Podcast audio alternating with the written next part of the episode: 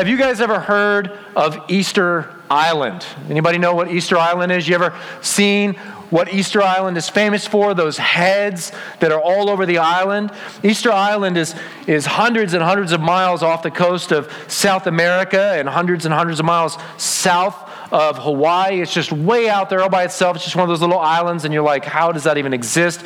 And people just discovered it um, generations ago, and they took their time to build these giant, massive heads. And they carved them, and people still, they don't know. How'd they move them around? And, and what were the people exactly trying to do by making them? And it's just this mystery. Um, growing up in school, and I don't know if your school taught you the same or different, but I grew up, and it's just like they're just heads. And it was a great mystery of why are they just, what's the deal? Why didn't they make bodies? What's the deal with these faces just sticking out? of the ground. You guys have seen pictures. If you don't know what I'm talking about, there they are. And you can see that guy in the bottom right for perspective. I mean, they're massive, they're gigantic, and they're just kind of like there, right? Next picture.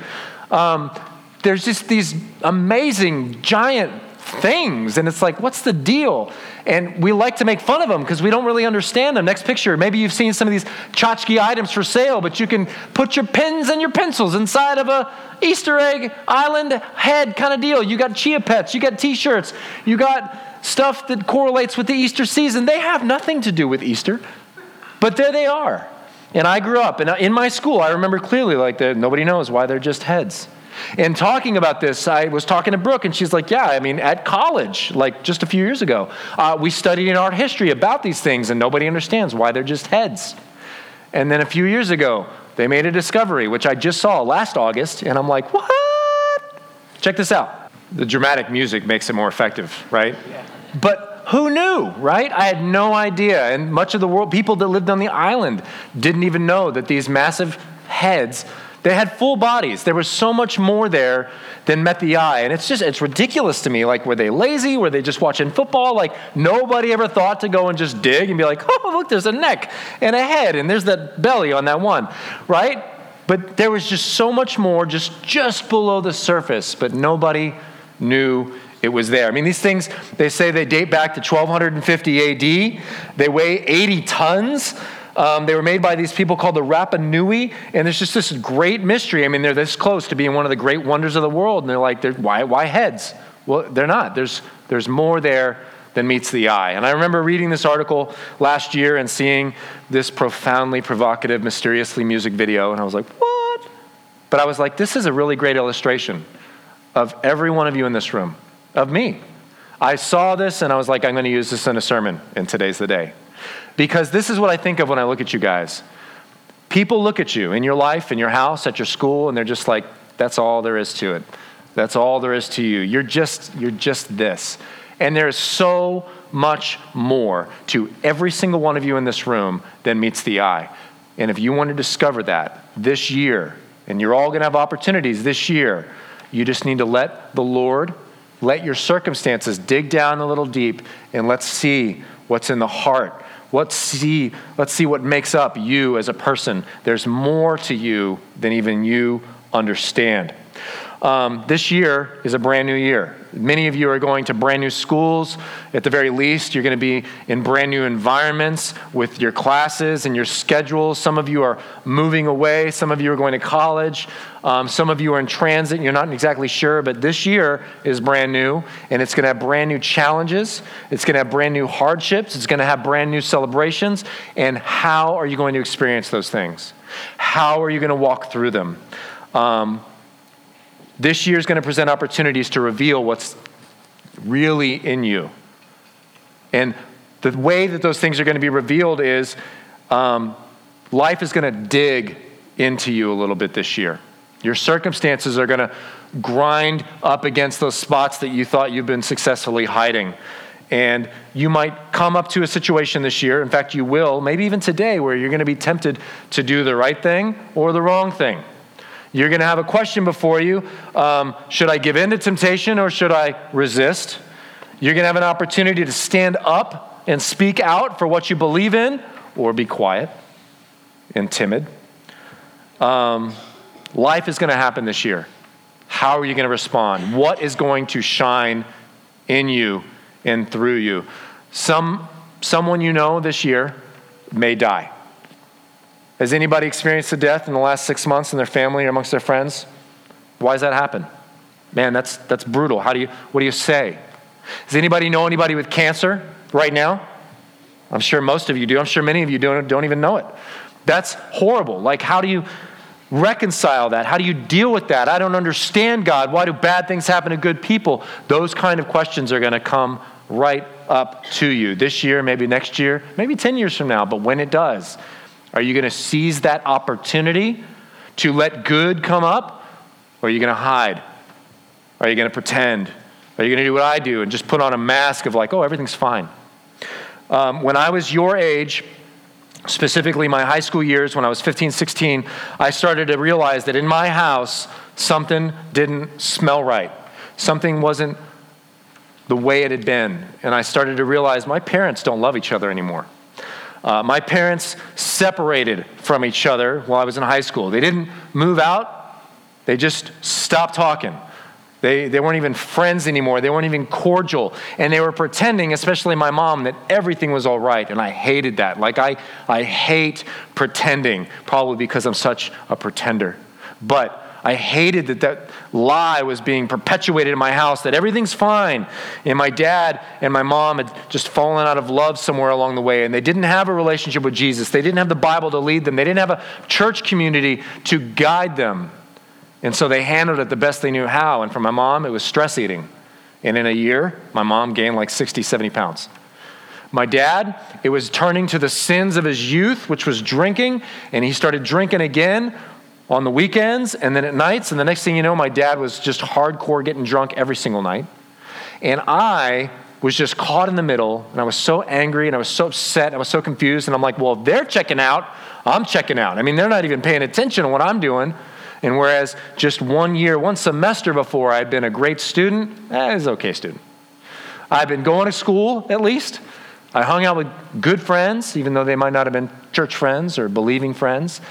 And then when this all started to go down, I just rebelled with everything in me. I was really rebelling against just life, against this.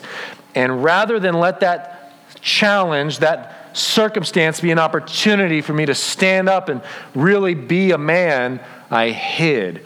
I started drinking and I started taking drugs and I started having a lot of fun. And everybody's like, God, Justin's a blast. I was really hiding from reality, I was hiding from my life because I couldn't handle it. And over the course of a year or two of this sham marriage that my parents were pretending to have, and me just getting deeper and deeper into drugs and alcohol, and then selling drugs and just all kinds of bad behavior.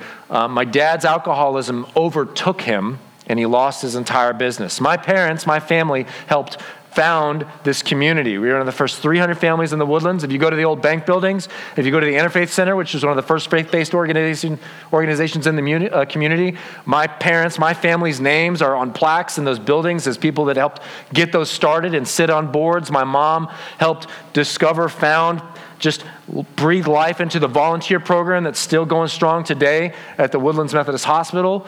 Uh, my father was on every board of every bank in town, and it was just gone overnight. Um, it was a really tough season to be an Ulmer. And I just lost myself in drugs and alcohol. My sister held it together but not from a place of faith, but a place of just accomplishment. She's super smart and hardworking. And as soon as she turned 18, as soon as school let out, she moved to A&M and never looked back. That was her way of coping with it. It was just brutal.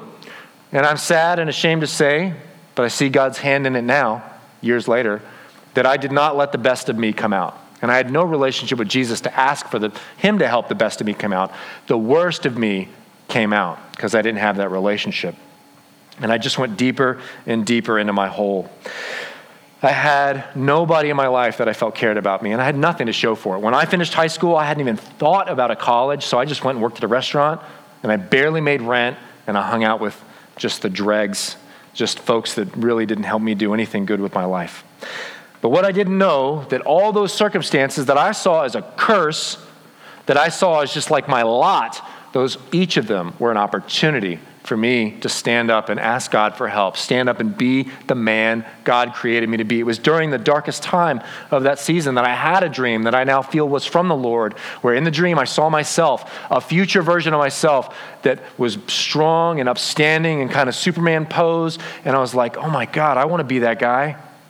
And I didn't even know what it how to approach it. But God was, even in my dreams without a relationship, saying, There's more here, Justin. There's more to you than meets the eye.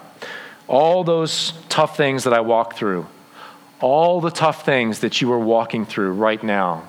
I know that there's some of you in here that are wrecked, that are living a lie, that are so burdened by the shame and guilt of your sin that you're like, I don't even know if I should be sitting here right now in church. You are better than you think you are. You are closer to freedom than you realize. God has never once looked at you and said, Oh man, this guy. He's looking at you today saying, I love you. I'm proud of you. There's more to you than you realize.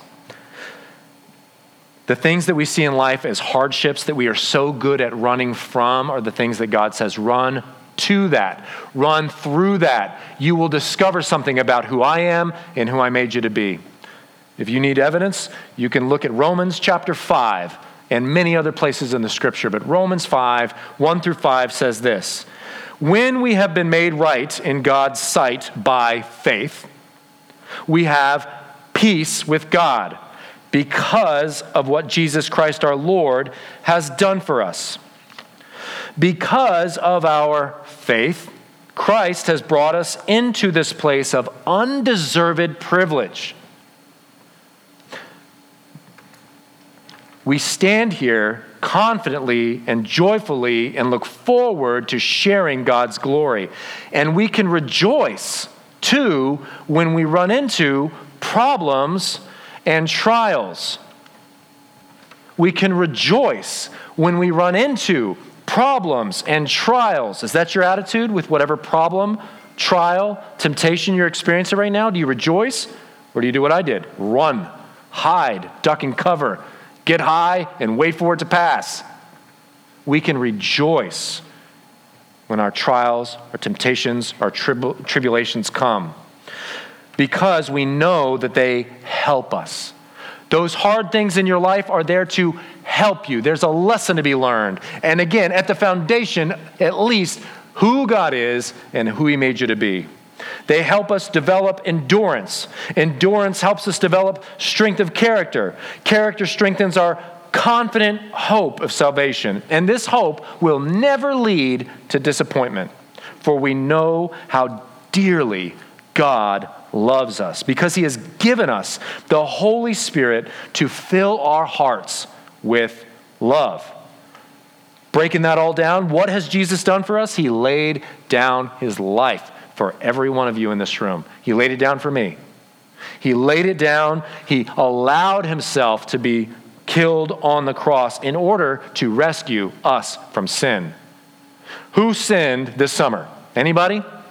There's like seven of you. There's a few more. All of you. Man, I have sinned today, right? We're barely into it. It's Sunday. I'm at church. Totally sinned. My thoughts, come on, get it together. I've sinned today and you probably have too. And Jesus has come to rescue us from sin because sin demands a price, it demands a penalty. It was one little sin, this fib from Adam and Eve, boom, separated from God because He's holy. We are sinners. And we need the rescue that Jesus provided by laying his life down. By reuniting us with God, he did so much for us on that cross. We, we don't even know. Now, why do we need that rescue? Why do we need a Savior? Because life kicks us in the teeth. Life kicks our butts. I can't handle what life has to throw my way. I can't handle it. I can't take it. I need rescue. I need a Savior. I couldn't stop drinking once I started to save my life. I literally couldn't. I would leave work and I'd be like, I'm not drinking today. And like on autopilot, I would just find myself walking in to a convenience store and buying beer. I could not stop. Do you have something in your life like that? I just, I can't stop. I just cannot stop. I bet you do. We need rescue because life kicks our butts. Temptation is too strong for us. We have a spiritual enemy that is, he's been watching us since birth. He knows every one of your weaknesses, he knows all your triggers, and he is pushing you to temptation. And when you give in, he's the first one to say, You suck. You think it's God that's ashamed of you when you sin? You think that's his voice saying, You are terrible for doing that? It was the guy who led you into that moment that's making fun of you and making you feel ashamed and guilty. It's the enemy. I can't handle that but He handled it for me. He rescued us, and He rescued us because we needed it. My mom and dad are still alive. I don't know how my dad is still alive. His alcoholism has him so like I don't recognize him. He don't recognize him physically. Don't recognize his voice on the phone.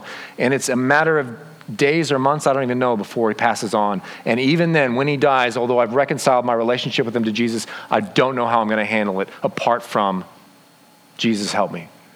My mom will pass away someday, and then I will be parentless, and I don't know how to handle it apart from Jesus, help me. What do you have in your life that you've lost, that you're disappointed in? Man, look to Jesus. Ask for help. I don't know how you do it otherwise. We need rescue. If for no other reason, it's because every single one of us in this room, we are just borrowed dirt up in here today. God breathed life into my body with His Spirit when I was born. But when my spirit is gone, I'm either going to heaven or hell, black or white. And when I do, my body is just going to, just, you know, it's just done. There's no more Justin in there. Don't worry about my body after I die. It's just meat. Like, just move it away because it's going to get stinky.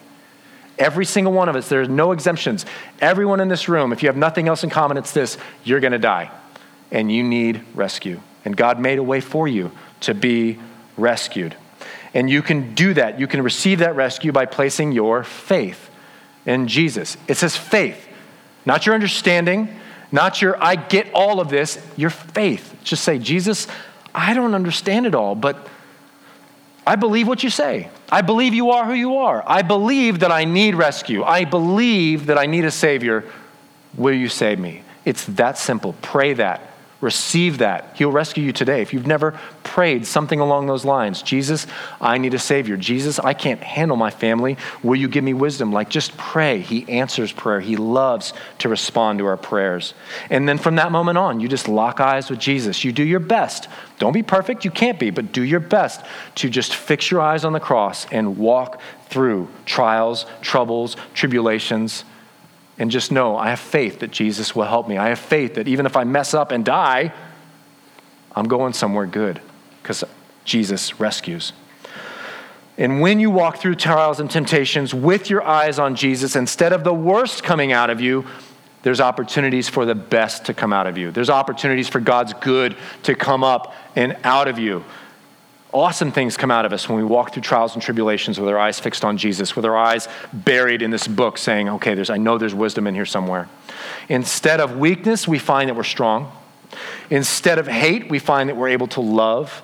Instead of holding grudges, we find the power to forgive. Instead of feeling defeated all the time, we find we have hope. And instead of just walking around depressed, we find, man, I, I can rejoice in troubles and, tri- and trials. I wonder what some of your troubles and trials are. I know a lot of them, but I don't know all of them. I know that some of you guys are probably dealing with stuff that I, I literally can't comprehend. As a 41 or 2, I forget how old I am, year old man, there are things that you have experienced in life that I can't even grasp at. And I wonder, are you trying to handle that yourself? Are you trying to hide that yourself? Are you trying to tamp down that pain by yourself? Dear God, please let it go. Ask for help. It's why He died for you. So, what do we need in those moments of trial and tribulation and challenge to help us get through and help us dig down deep and find out, man, there's more to me than I realized? We need strength. And where do we get that strength in the Christian life? We get it from just burying ourselves in these words, believing these words, burying ourselves in faith in Jesus, and believing what Jesus has to say about us, and believing in ourselves. I wonder if I asked, like, absolutely candidly, honestly, like, raise your hand as high as it'll go. If you just believe the absolute best about yourself, could even one of us raise our hand? And yet, in the name of Jesus, we should all be able to raise our hand. Faith is what we need. Faith that God uses the tough moments of life to reveal to us what He knows has been there all along. You are all compassionate people. You have compassion in you greater than you can imagine. Every single one of you in this room are able to endure so much that more that you think you can. You are. You have it in you. Every one of you has more self confidence than you've ever even grasped at. You have more strength. There's more strength of character. There's enough strength of character in this room to change the entire world. I believe that wholeheartedly. We wouldn't need any more than you here now if we could believe in ourselves, if we could believe what He says about us. We just need faith. And what is faith?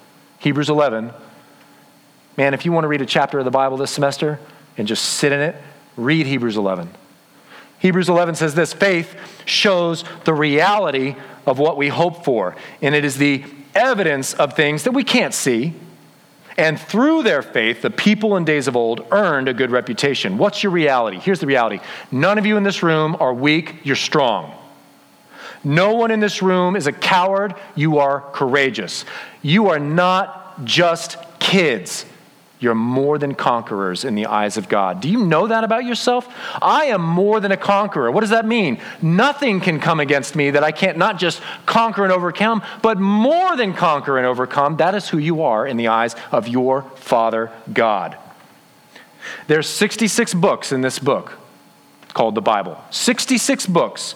And every single one of them was not just written to us, is not just written for us. These books were written about us. You look at the faith of the people of days old, that's not look what they did, that's look what you can do. Stories of simple, unremarkable people. David, the short, scrawny runt in his family that his dad didn't even remember to mention when he said, Show me all your sons. Oh, well, you don't want him. He's out, you know, with the chickens and the goats.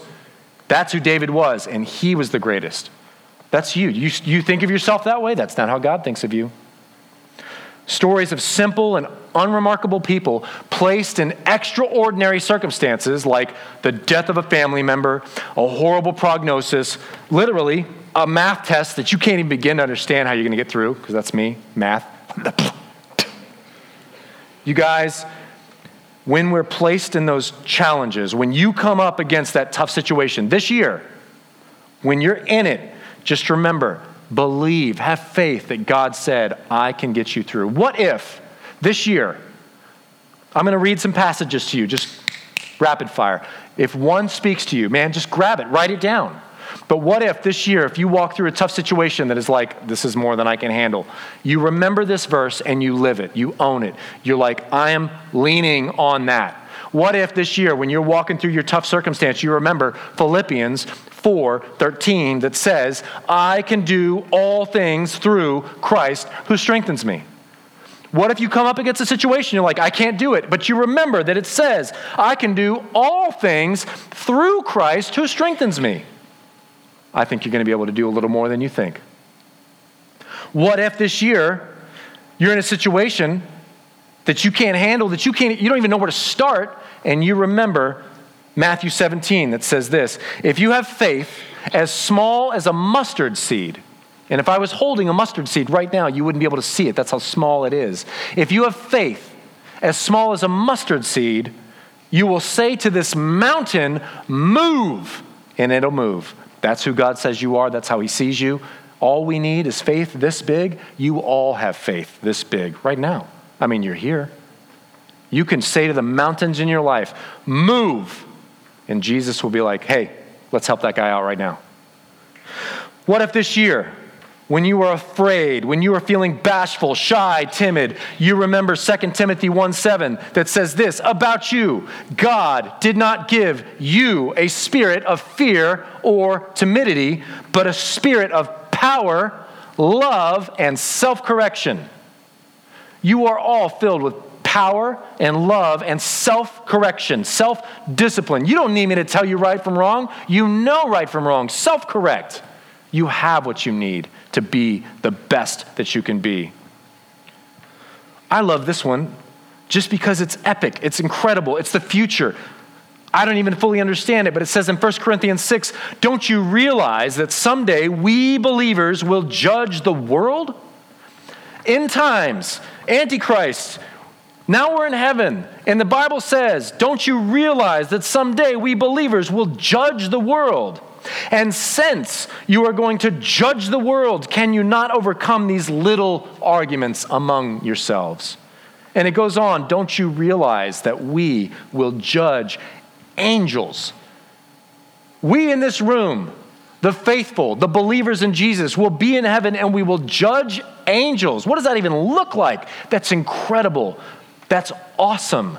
How can I know that about myself in the future and not just walk through this tough, gossipy, stupid situation? Or Hebrews chapter 11, 32 through 35. The Hall of Faith's Heroes, this is called. How much more do I need to say? It would take too long to recount all of the stories of the faith of Gideon, Barak, Samson, Jephthah, David, Samuel, and all the prophets. By faith, these people overthrew kingdoms. They ruled with justice and they received what God had promised them. They shut the mouths of lions, they quenched the flames of fire, and they escaped death by the edge of the sword. Their weakness was turned to strength, and they became strong in battle and they put entire armies to uh, flight. And women received their loved ones back again from death. Again, these stories are not, look what they did. These stories, that paragraph is God to you this morning saying, look what you can do today. I'm loud this morning. Think about those Easter Island heads again. Show me the picture of the side by side.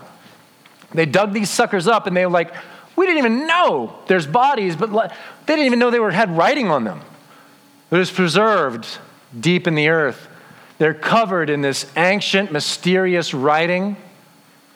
And then in discovering that, they realized, oh, they, something, we're not entirely sure about everything, but they built these things to emulate their ancestors. They built them to look like their ancestors. And I guess they were all like blocky headed weirdos. But they discovered they're covered with special writing and they made them to look like their ancestors. You, you, guys, the same exact thing is true for you and me.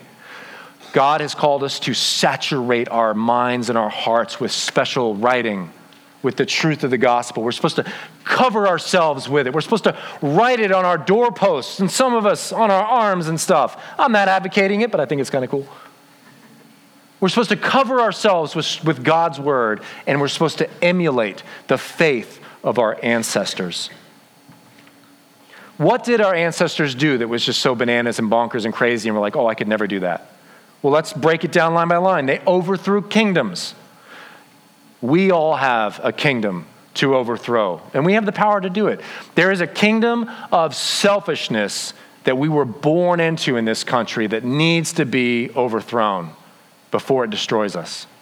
Show me my first slide of the debt this figure is two years old, but this is the national debt of your home, the United States of America. This is what we owe to other people. This is what we have spent that we don't even have $19 trillion, which means then those of you that aren't yet turn 18, you automatically owe the government $58,000. And this number is old, it's up to $21 trillion.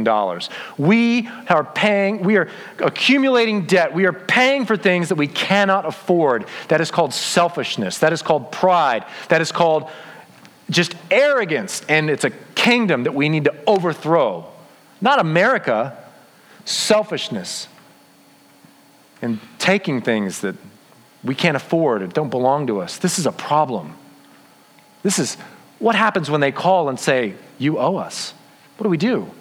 I'll tell you what, history says war. I don't want that.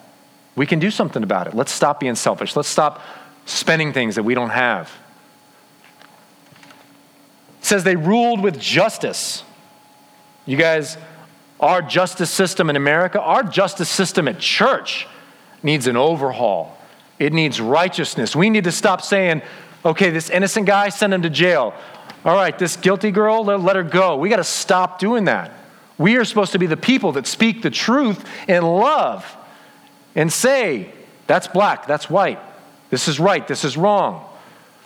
This example is just it's just laughable, but O.J. Simpson, our American justice system declared him innocent, right? The evidence against him was ridiculous, but they said he was innocent to avoid some trouble. Within a couple years, he wrote a book and said, Oh, by the way, I totally did it. Just mocked the justice system. I watched a 10 part series about this, and as I'm watching it, I'm like, This is the collapse of justice in our country. It's like the story was better if he was innocent, and that's what sold. They just ignored the facts.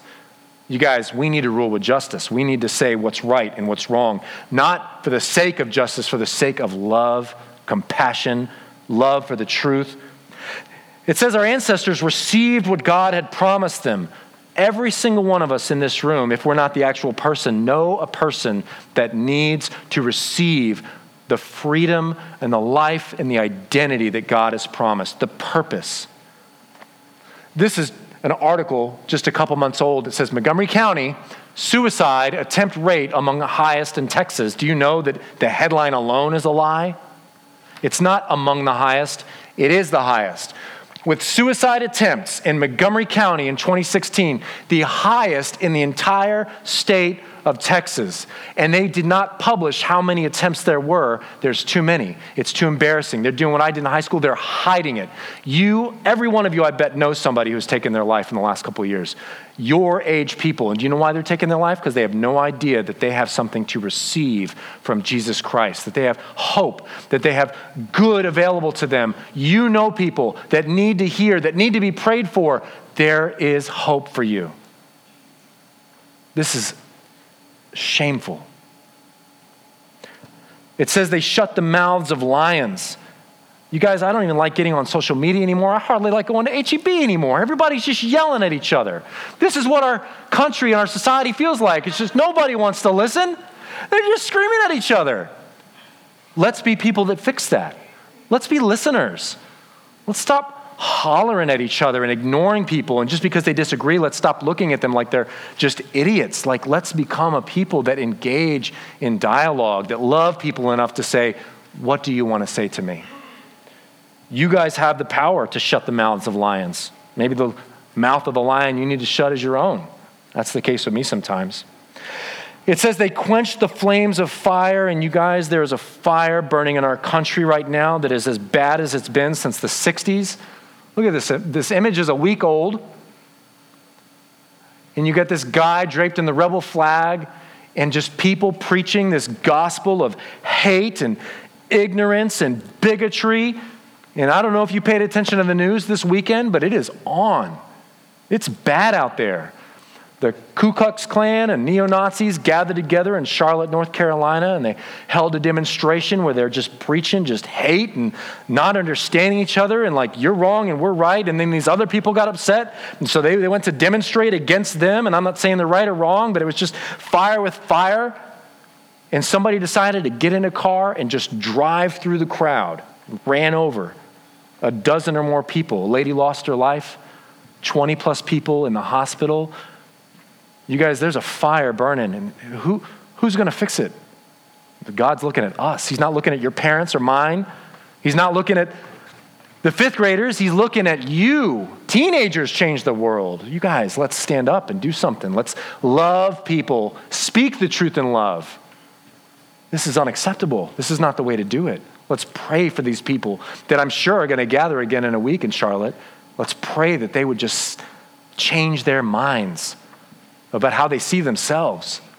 Because that man in that flag, that's not his identity, but he thinks it is. His identity is the Son of God. And the lady yelling at him, that's not her enemy. That's her brother in Jesus Christ. We need to change the way we think about each other. It says they escaped death by the edge of the sword. Do you know that we are living in the greatest refugee crisis that our planet has seen in generations? I just typed in refugees and this picture came up and I just started crying looking at it yesterday on the couch. I mean, look, look at those people. Look at that baby. What are we doing? We have authority, we have influence. You have people that will care if you stand up and speak for what's right. Like, let's stand up and speak for what's right. We have an opportunity here to change things. Go on a mission trip, support an organization Write your Congress. I don't care what it is, but let's do something. It says that their weakness was turned to strength. You guys, I've been your pastor for a decade, for four years, your lead pastor. I know that one of the greatest weaknesses in this room right this minute is this is pornography. And the problems that come out of us being addicted to pornography, and I was when, when I was your age. You can't concentrate well. Anybody not being able to concentrate well right now? Do you have this problem? Because there's your answer. That's why it's happening low motivation, depression, social anxiety, and a negative self perception. Pornography destroys how you think of other people, opposite sex, and yourself. It is so much more dangerous than we realize. Oh, I'm just alone in my room. It's not hurting anybody. Oh, it's hurting somebody. It's hurting you. And you know how you feel when you're done disgusting, shameful. That's not God. That's not how He thinks of you. That's your enemy. There is more going on.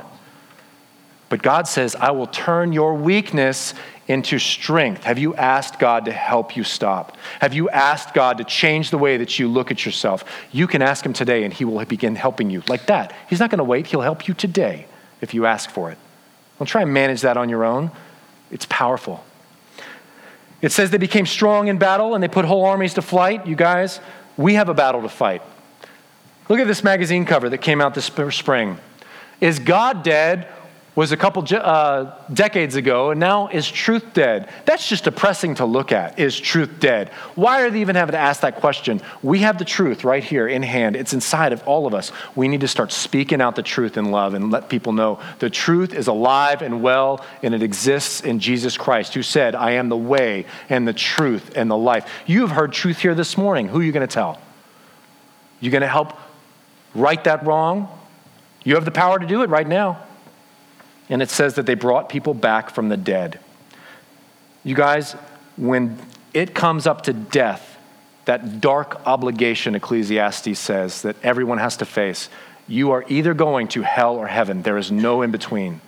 When you die, hell or heaven, the way of Jesus or the way of the world. Look at this stat. This is Montgomery County. This is your school districts and the surrounding districts. There are 556,000 people in Montgomery County. There's 4.5 million people in Harris County. Almost every one of us in this room live in one of those counties. And if you take the total of those two populations and multiply it by 13.2, which is the teenage population statistic, there are 385,973 teenagers, your peers. How many of them do you know that have no idea who Jesus is? That have never darkened the doorway of a church. You have the power to change that. Who are you going to invite to church this year? Who are you going to pray for this year? Who are you going to say, hey man, I had a Bible study on Wednesday with my small group. Do you want to just sit down and talk about it with me? It's that simple. Hey, before we watch the game, um, can I pray for you with your, about your grandma? Like it's that easy. What are we going to do about it? You guys, you can affect a lot of people. Our generation needs Jesus Christ more than we realize. Whose job is it to tell them about him? It's your job and mine. It's not theirs and it's not theirs, it's ours in this room. It's our responsibility. Matthew 28, 18 through 20, the last thing Jesus said before he went to heaven. Jesus came and told his disciples, and in case you weren't curious, that's you, that's me. And he said, I have been given all authority in heaven and on earth. Therefore, go and make disciples of all the nations, baptizing them in the name of the Father and the Son and the Holy Spirit. Teach these new disciples to obey all the commands I have given you. And be sure of this I am with every single one of you always, even to the end of time. You have nothing to be afraid of. You have nothing to be bashful about when you stand up for your faith because Jesus says, I am with you always to the last day you draw breath. There is more to every single one of you in this room than meets the eye. There is more below the surface than you yourself understand about you yourself. You are greater than you think of yourself. And I'm challenging you as your pastor this year, this week, be aware of your circumstances. Whatever hardship you come up against this year, I want you to look at it as an opportunity to stand up for what you believe. So, this has been a little bit of an in your face sermon. I want to close with something awesome, but as you watch the awesomeness of your peers, I don't want you to just look at it and say that's cool, but look at it from a spiritual perspective. All of these people that you're about to see, how many times did they fail or fall down or get hurt or break bones before they could do this? If you are coming at this sermon and listening to it and only thinking of your failures, your failures are what have made you into who you are today. And each of you are capable of more than what we're about to see. As cool as all of that was, you guys, there is more potential, there is more talent, there's more awesomeness in this room than in that entire video. I believe that with all my heart. You guys are capable of more. You are better than you know. The interesting thing they discovered about those head statues in Easter Island was that as they dug in and they were able to decipher some of the things written on them, they discovered that chiefs of little area tribes, they were the ones that commissioned those things to be built. And they built them because the bigger it was, the more status the chief had. They were building them essentially to say, Look at what I can do. You guys, God is looking at you and He's saying, Look at what my kid can do. Look at this daughter of mine and what she can do. Look at this son of mine and the man he is growing up to be. God is looking at you and he is waiting for the opportunity for you to walk well through your trials and say, Look at my son. Look at my daughter. I am so proud of them. Matthew 5, we're going to close with this, says, You, you in this room, you, if you're hearing my voice, you are the light of the world like a city on a hilltop that cannot be hidden. And no one lights a lamp and then puts it under a basket. Instead, a lamp, my children, are placed on a stand to give light to everyone. In the same way, 2017, let your good deeds shine out for all to see, so that everyone will praise your Heavenly Father. God has made each of you awesome in this time, in this season. So be your best self. Believe in Jesus. Believe who he says you are. Shine for him. Point to him in all you do this year. Believe in him and in yourselves. Let's pray.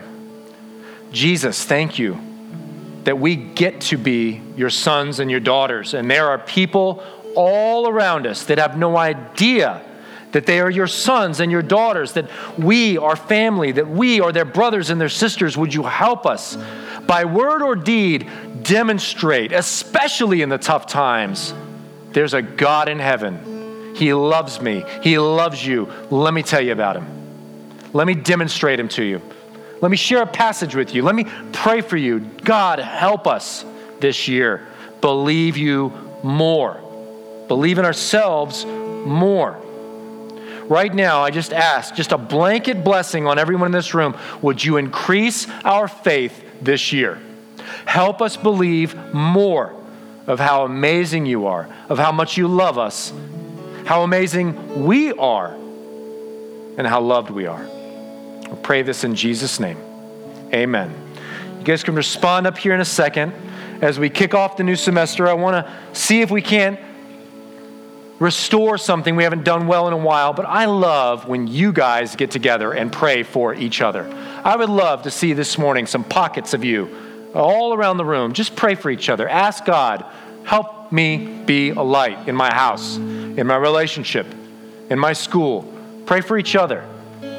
You guys respond as you feel led.